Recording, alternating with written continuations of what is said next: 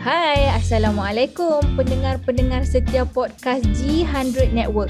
Salam sejahtera dan didoakan semoga sihat-sihat selalu. Alhamdulillah anda ditemani oleh saya Zulaika Rabita Zaidi dari Alustar dan bersama saya kali ini juga ditemani oleh saya Kak Asma Syazwani dari negeri Tanah Serendah Sekebun Bunga, negeri Kelantan. Baiklah Zu, malam ini kita bawakan dua orang panelis yang sangat hebat, betul kan? Okay, kita ada dua panelis daripada Melaka dan juga daripada Terengganu. Oh, Ganu hmm. kita. Ganu kita. Okey, apa tajuk kita hari ini, Kak Asma? Tajuk kita hari ini adalah wanita sihat dengan emas. Mak ai, macam mana sihat dengan emas tu? Pakai kapsul emas ke? Pula rasanya emas kan. Ke? Ah, rasanya sihat ni sehingga meniti usia, lanjut usia pun dengan emas. Betul tak? Ah, Allah banyak Akbar, maksud ni, banyak maksud tersirat ni uh, ayat tajuk ni. Ha, alhamdulillah. Kedua-duanya pada malam ini Baik, yang pertama panelis wanita hebat kita pada malam ni, Puan Suhaida Burhan. Okey, kita jemput Puan Suhaida Burhan. Uh, hai, Assalamualaikum. Uh, salam sejahtera. Okay, terima kasih moderator yang cantik pada kali ini. Okay, terima kasih menjemput saya. Saya Suhaida Burhan. Boleh panggil Kak Suhaida. Okay, berasal daripada Melaka. Pekerjaan tetap adalah sebagai seorang guru perniagaan mengajar tingkatan 4 dan 5 di salah sebuah sekolah menengah di negeri Melaka. Saya dah berkhidmat hampir 12 tahun dalam bidang perguruan. Alhamdulillah, bersyukur kita ditemukan dengan guru perniagaan yang sudah lama berkhidmat. Alhamdulillah. Baiklah, Azu, seterusnya kita datangkan dari negeri Terengganu dan kini menetap di Cyberjaya, Puan Ayuni. Terima kasih dua moderator cantik Anggun Cerita Sehat Bersama Emas. Terima kasih saya perkenalkan diri saya Ayuni binti Cik Harun uh, berasal daripada negeri Kepuk Leka dan tinggal di Selangor. Uh, so salam perkenalan semua. Selamat kita uh, mendengar uh, pelbagai ilmu dan uh, sharing malam ni. Okay? Oh, hebat, hebat. Kita punya panelis pada malam ni Kak Asma ya. Betul. Okay. Terus kita teruskan dengan uh, kita dah tak sabar nak dengarkan perkongsian hebat daripada dua wanita kita. Jadi kita terus tanyakan. Okey, White Puan Suhaida, boleh kongsi pengalaman anda dengan emas? Ha, macam mana boleh kenal emas dan macam mana apa kesan positif dia dekat puan sendiri? Ha, silakan Puan Suhaida. Baik, terima kasih Puan Zulaika. Okey, baik. Bagaimana saya bermula dengan emas ya? Okey, cerita dia saya pendekkan. Bermulanya saya berpindah daripada Pulau Pinang ke negeri Melaka. So bila ber okay, ha, jabatan kerajaan ni bila dia berpindah, dia akan dapat satu kelebihan di mana dia boleh tuntut allowance perjalanan. Ha, Alhamdulillah Pulau Pinang ke Melaka tu allowance yang saya dapat tu sangat banyak dan saya ada satu masalah sebenarnya. Masalahnya adalah simpanan tak sihat. Kalau tadi kita bercerita tu wanita sihat dengan emas, tapi saya ni wanita tidak sihat. Uh, tapi bukan tidak sihat dengan emas, uh, kewangan saya tidak sihat. Okey, uh, alkisahnya saya ter- okay, saya terbaca satu perkongsian di Facebook tentang simpan emas merawat kebocoran uh, wang simpanan. Jadi daripada situ, masalah tu sangat dekat dengan jiwa saya.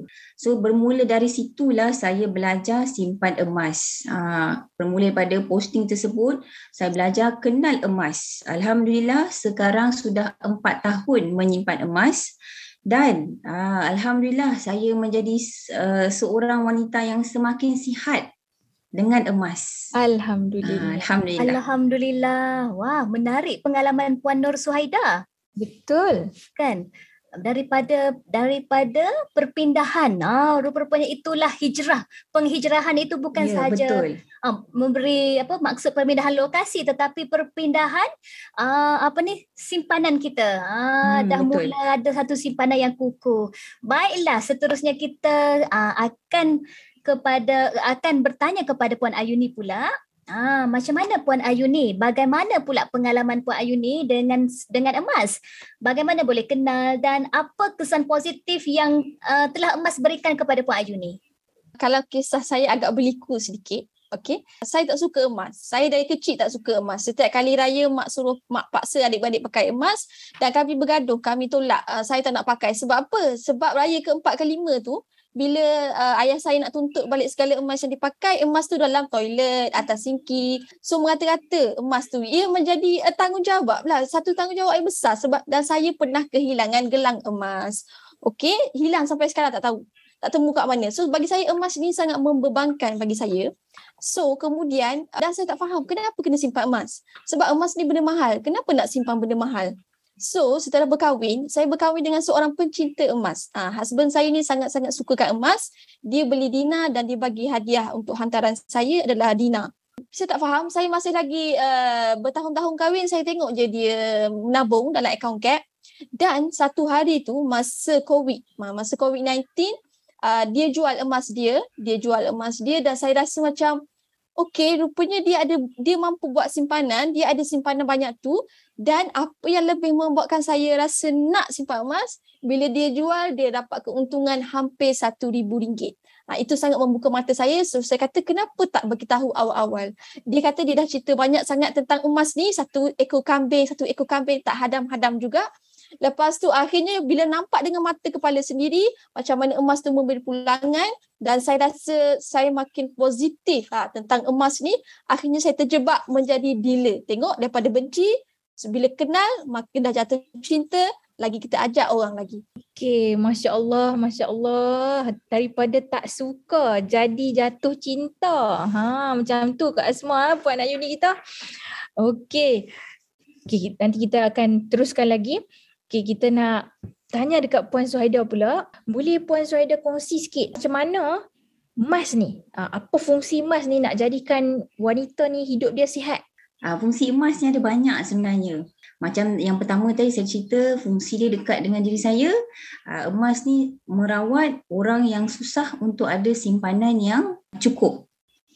Okay, kalau kita belajar pun ilmu simpanan, seseorang tu dia kena ada tiga atau enam bulan uh, gaji yang dia boleh simpan. Okey, itu yang pertama. Okey, fungsi yang kedua, emas ni kalau sebut tentang emas, semua orang suka emas kan? Uh, lelaki atau perempuan, tapi paling suka adalah wanita. Jadi bila wanita tu ada emas yang dia simpan sendiri, uh, hati rasa gembira, insya-Allah kegembiraan itu yang membuatkan dia semakin sihat. Uh, itu bagi pendapat saya lah. Okay. okay, fungsi emas bagi seorang wanita tu dia mampu buatkan kita ni yang pertama ada simpanan. Okay, yang kedua simpanan kita tak bocor. Uh, yang ketiga kalau bagi wanita yang dah berkeluarga kita boleh buat simpanan tu untuk anak-anak. Bagi yang bujang simpan emas tu untuk dana perkahwinan. Itu bagi yang bujang. Kalau bagi yang dah berkeluarga simpan untuk pendidikan anak-anak. Selain daripada tu, ah kita boleh juga simpan untuk dana tunaikan umrah ataupun tunaikan haji. Ah dia kena bermula daripada sekarang. Kalau tak mula memang kita tak akan dapat kewangan yang sihat tu. Kita tak akan dapat manfaat emas tu apa sebenarnya. Alhamdulillah sangat menjawab persoalan. Uh, kalau kita tengokkan tadi, Puan Suhaida ada beritahu matlamat-matlamat itu semua dalam bentuk jangka panjang. Betul kan? Uh, matlamat untuk pendidikan anak, matlamat untuk menunaikan umrah kan. Jadi memang sangat sesuai lah jika kita mempunyai matlamat jangka panjang untuk kita simpan dalam bentuk emas. Kerana emas dalam jangka masa panjang ia boleh naik. Betul kan Hmm, betul, setuju. Okey, seterusnya betul, untuk Puan Ayuni, tak sabar pula nak tahu ni uh, daripada Puan Ayuni. Uh, jadi menurut Puan Ayuni, apa kepentingan emas ni kepada kaum wanita? Bagaimana emas boleh menyihatkan kehidupan wanita? Tak ni uh, kita kena pertama sekali kita kena berdikari lah. Berdikari. So apa-apa jadi pada kita, kita ada backup. Emas ni adalah talian hayat. Talian hayat. So apa-apa jadi kita boleh gadai ataupun jual emas kita tu untuk kalau kita single untuk diri kita. Kalau kita uh, berkeluarga untuk backup family. Apa-apa terjadi. Okay, kita tengok uh, tahun 2020 telah menjadi tahun yang takkan kita lupakan. Di mana COVID-19 telah men, uh, menyerang seluruh dunia dan telah menyebabkan ramai yang terjejas pendapatan. Malah uh, tak kurang juga yang hilang sama sekali punca pendapatan. Okay, so bagi mereka yang menjadikan emas sebagai uh, kemestian ataupun hobi dalam situasi suka, pastinya emas tu menjadi talian hayat buat kita lah, buat kita semua. So, uh, dianggarkan simpanan emas 999 sebanyak 200 gram mampu menampung kos sebuah keluarga kecil untuk survive sekurang-kurangnya 6 hingga 12 bulan sekiranya mereka hilang uh, pendapatan. Uh, so mereka akan jadi sedikit uh, masa kecederaan untuk mulakan bisnes. Adalah sedikit kita untuk backup untuk kita bangkit semula membina bisnes kita uh, dengan emas tu. Uh, so bagi saya itulah uh, pentingnya emas kepada wanita.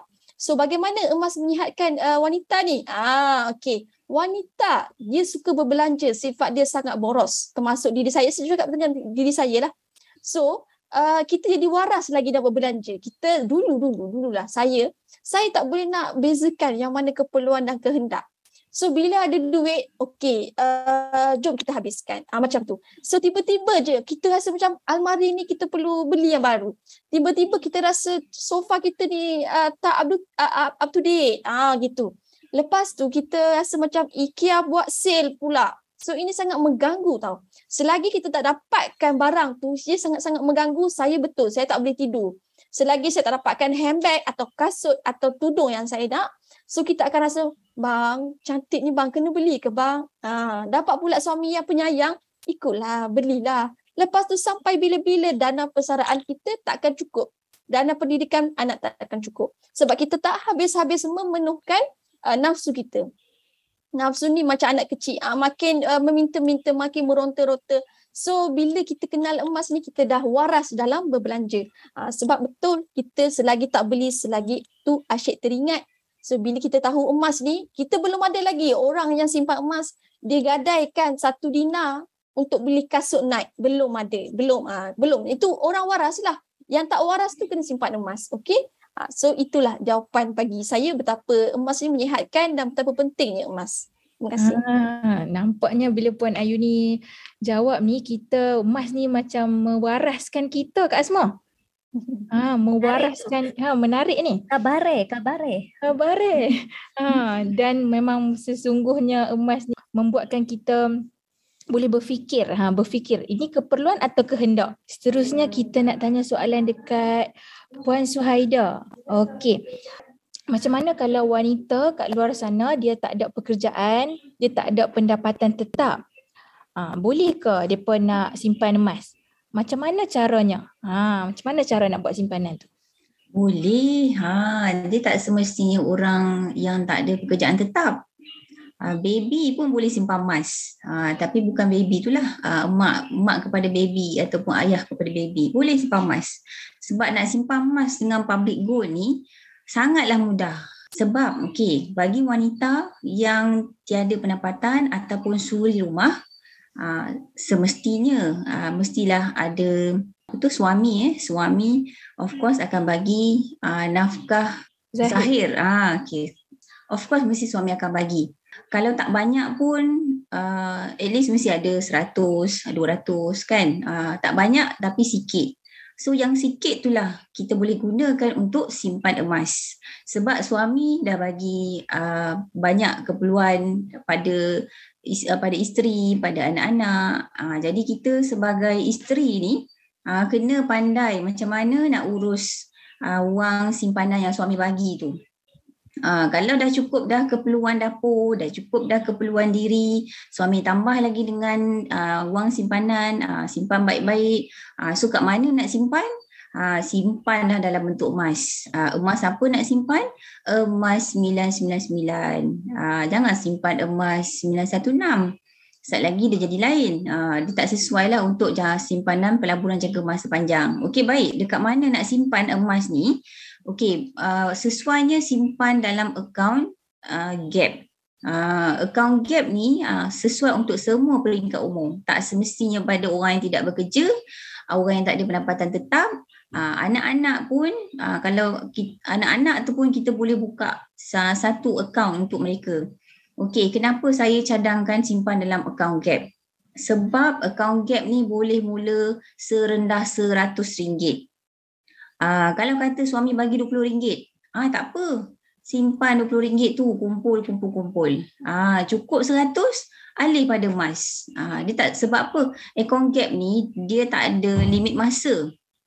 Ah asal ada 100 kita tambah emas. Ah dapat 0.35 macam tu. Ah so cukupkan account gap tu ikut matlamat ah, masing-masing. Kalau matlamat nak keluarkan satu dinar, ah kumpul sampai cukup 4.25 gram kalau matlamat nak pergi haji, uh, kumpul sampai cukup 30 gram. Uh, so memang sangat sesuai, saya memang cadangkan semua eh, semua sekali wanita kalau nak jadi sihat dengan emas ni, uh, start menyimpan, start kumpul emas. Suami bagi duit belanja, jangan belanja habis. Jangan belanja semua sekali, simpan sikit. Kalau tak dapat simpan 100 sedepuk, simpanlah RM10, RM20. Cukup 100, terus alih pada emas. Uh, yang itu yang pentingnya cara kita urus wang simpanan yang suami bagi. Uh, itu yang sangat terbaik. So secara tak langsung semua wanita, semua wanita ni akan ada simpanan sendiri, akan ada aset sendiri. Uh, sebab semua aset uh, emas ni uh, aset yang mampu milik bagi semua lapisan umur. Uh, itu itu yang saya nak tekankan untuk jadi wanita yang sangat sihat dengan emas. Alhamdulillah. Um, betul kan? Kita kumpul sikit-sikit. Ah, ada RM10 baki daripada duit dapur tu yang suami berikan tu. Kita hmm. kumpul-kumpul uh, menjadi RM100 dah boleh masuk dalam tabung emas gap kan? Hmm, betul. Ah, baiklah. Seterusnya untuk Puan Ayuni. Ah, Puan Ayuni. Nak tanya ni, ah, apa strategi supaya wanita-wanita yang menyimpan ni kan, satu je masalah kita ni. Kita ni masalah nak konsisten. Ah, jadi macam mana ni kita ni nak menjadi seorang penyimpan emas yang konsisten dan berjaya? Ah, silakan okay. Puan Yuni. Alright. Ah, konsisten dan berjaya ni dia adik-beradik lah kiranya dalam emas ni. Ah, nak berjaya dia kena konsisten lah macam uh, atlet kan. Dia nak berjaya dan dapat pingat emas dia kena berlatih dengan konsisten tak boleh tertinggal. Tertinggal nak catch up balik payah. So simpan emas ni nak konsisten kita perlu setkan matlamat simpan emas mesti disusuli dengan matlamat. Tanpa matlamat yang jelas seperti memandu tanpa arah. Okay, so menyimpan ni bila uh, so yang bestnya sekarang ni account gap. Uh, kita nak konsisten sangat-sangat mudah, kita buat auto debit. Uh, yang tu banyak penyimpan emas saya buat, kita buat auto debit. So, kita manusia yang ada masalah lupa, alpa, leka, Ah, so kita buat auto debit so kita tak adalah tertinggal kan. Kita setkan 100 bulan pun, pun boleh. Ah, so uh, itu nak menjadi macam konsisten. Satu lagi kita nak konsisten kita perlu apa tu? Kita perlu duduk dalam cycle, cycle uh, seka emas. Ha, seka emas. So bila kita nampak uh, kalau penyimpan emas saya, kita ada penyimp- grup penyimpan emas lah. So bila seorang simpan emas, seorang cakap pasal emas, so hari-hari kita akan teringatlah pasal emas.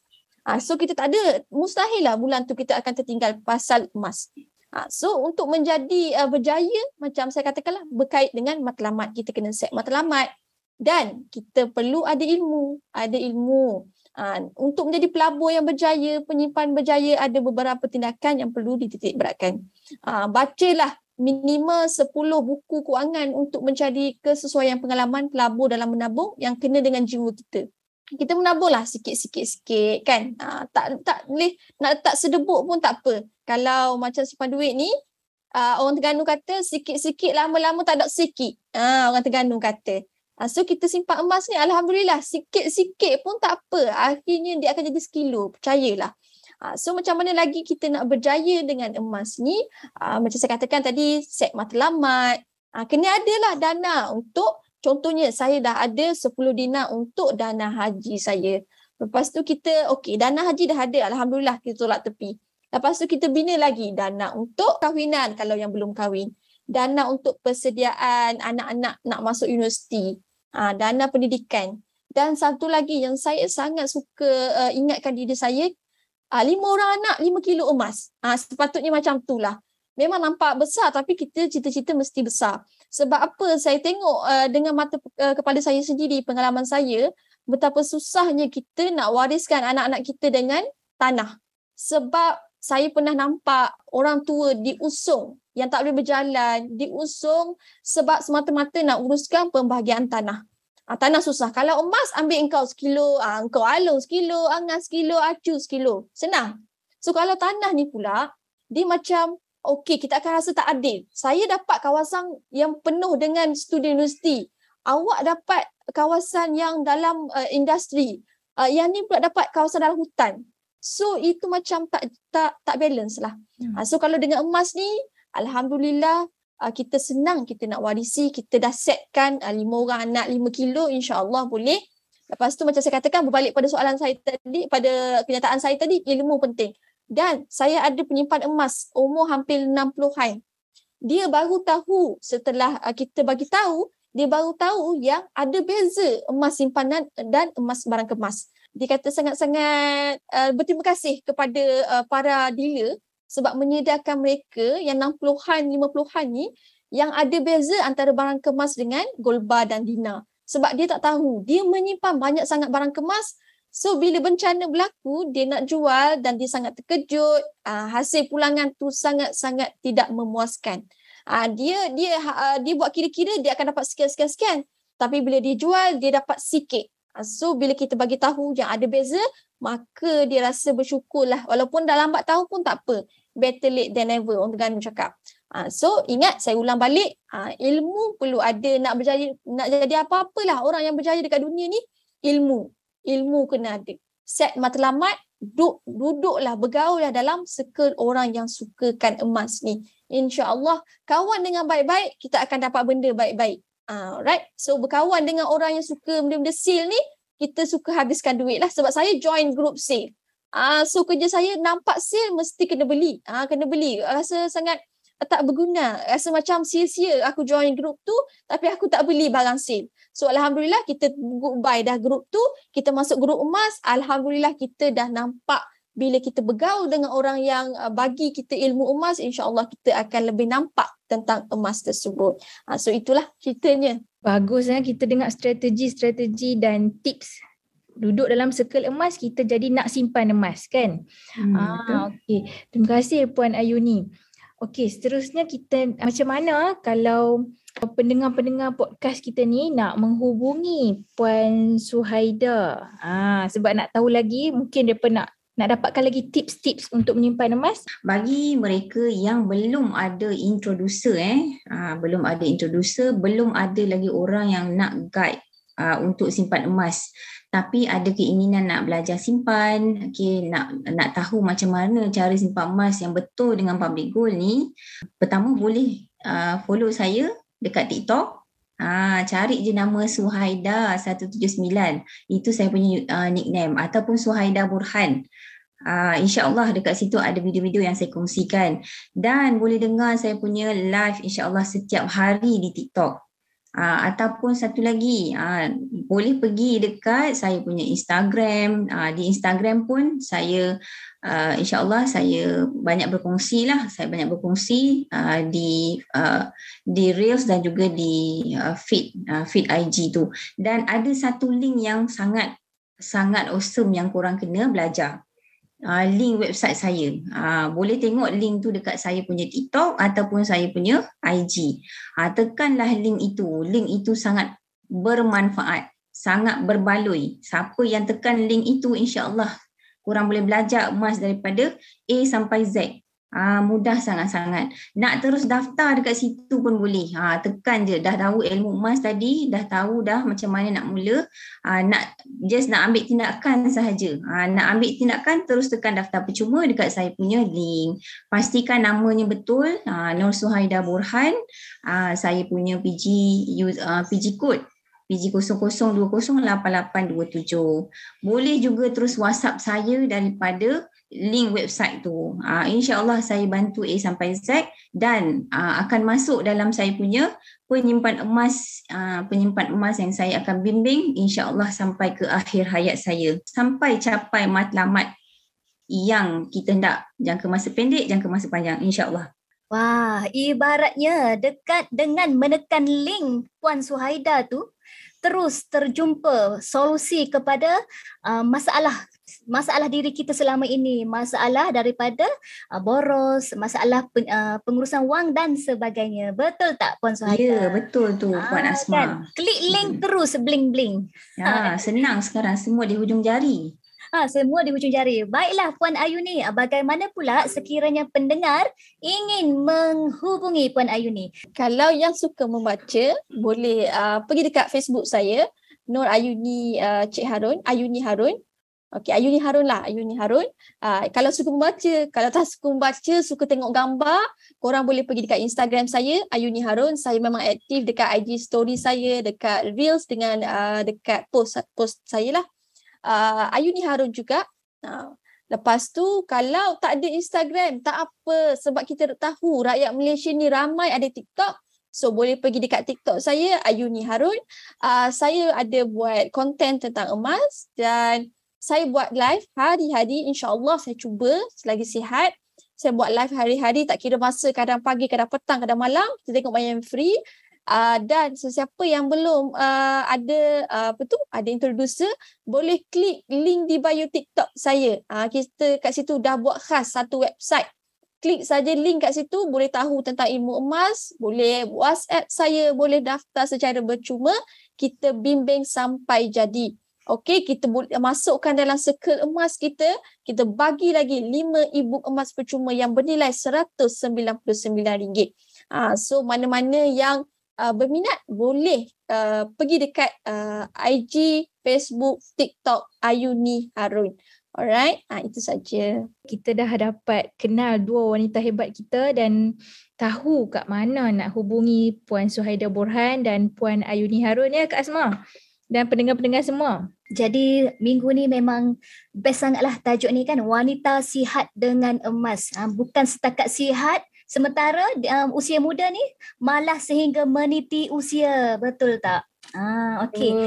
Bagi uh, jadi kita ingin merakamkanlah jutaan terima kasih kepada panelis-panelis kita yang sudi meluangkan masa berkongsi ilmu pada hari ini. Masya-Allah terima kasih. Tahniah diucapkan. Terima kasih. Terima kasih juga pada J100 Podcast kerana sudi menjemput kami berdua. Betul, terima kasih. Terima kasih juga pada moderator Puan Zulaika dan juga Puan Asma. Ha, dan jangan lupa bagi pendengar-pendengar podcast yang sangat loyal, yang sangat setia dengan podcast ini, jangan lupa untuk uh, mendengarkan rakaman-rakaman podcast yang yang sudah uh, sudah berlalu di okay, jangan lupa di anchor.fm slash slash G100 Network saja dari kami. Terima kasih. Bye bye. Assalamualaikum. Assalamualaikum semua. Terima kasih. Assalamualaikum.